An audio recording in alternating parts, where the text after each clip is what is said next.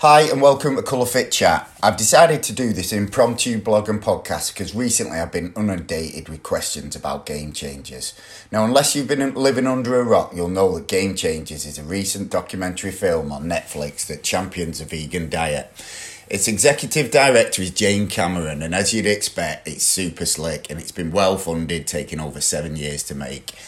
Its effect on the public appears to have been significant. In just one week, it's generated more sales on iTunes than any other documentary in history, and the effect seem to be on Joe Bloggs right through to elite sports stars. Therefore, I'm doing this post to give my poor phone a rest. As the title indicates, I think that Game Changers presents good, bad, and outright ugly sides. First, the good. The documentary does a good job of promoting the numerous benefits of plant based foods.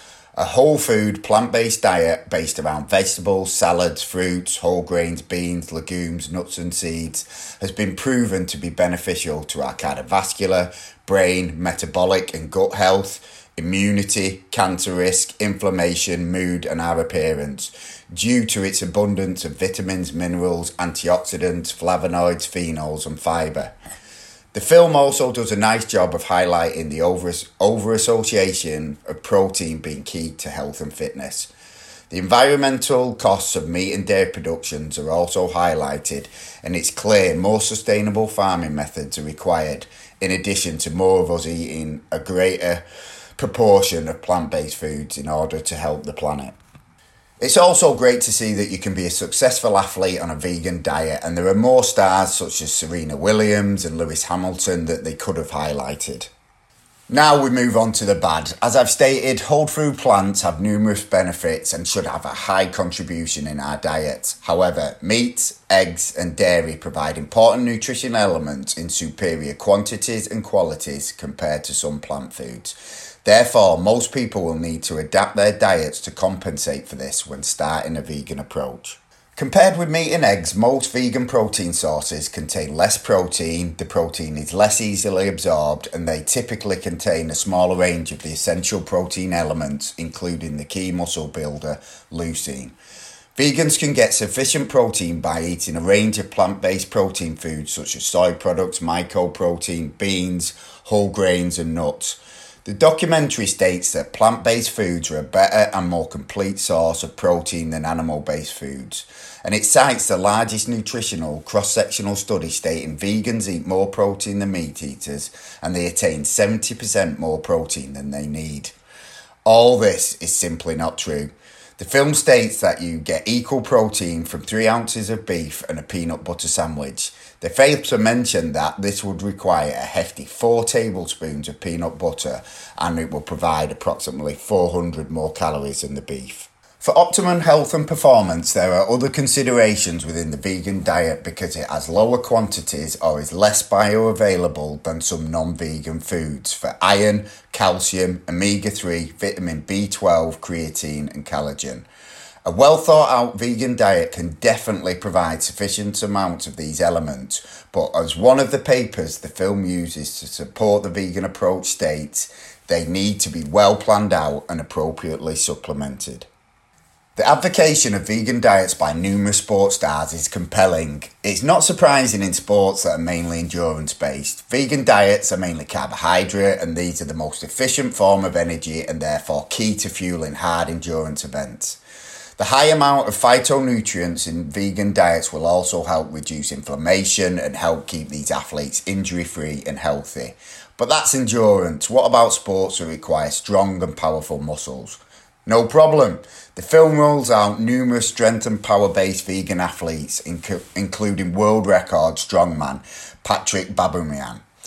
A typical daily diet for Patrik is available online and shows he has vast intakes of protein, requiring that over 50% is supplemented from protein shakes and he has further supplements in four of his six meals. For example, creatine, beta alanine, and glutamine, i.e., adaptation and supplementation, which to be fair, many other non vegan athletes would do, but to a lesser extent. Game Changers presents itself as being extremely credible by flashing a state in a range of scientific studies across the screen. However, closer inspection suggests the documentary cherry picked research that is unrepresentative of the body of research and it uses many out of context.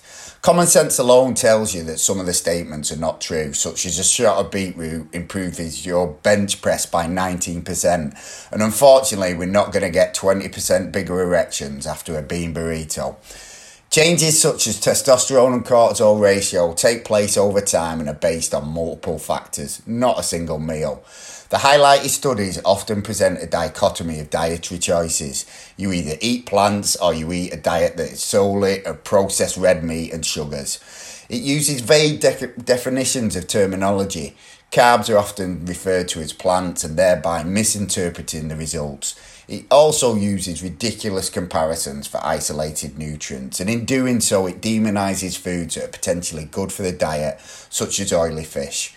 It incredulously infers bias in studies supporting non vegan foods, when many of the studies they reference have potentially biased funding, as well does Game Changers itself, with James Cameron owning a pea protein company. The film also conducts its own experiments in which the scientific rigour can only be described as poor. There's minimal subject numbers, no appreciation of controlling variables. Is it the swapping of meat for beans or cheese for avocado that affects results? There is no control over the numerous other environmental factors that could affect results. And finally, on to the ugly. I fully endorse a vegan diet and suggest everyone should have a high proportion of plant foods in their diet. And Game Changers has certainly been effective at the population level in bringing about this positive change in many people's diets.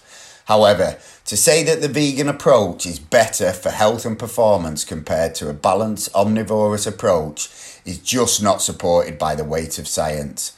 Vegan diets have more than enough benefits to not require exaggerated claims, misinformation, and scaremongering amongst non vegan foods.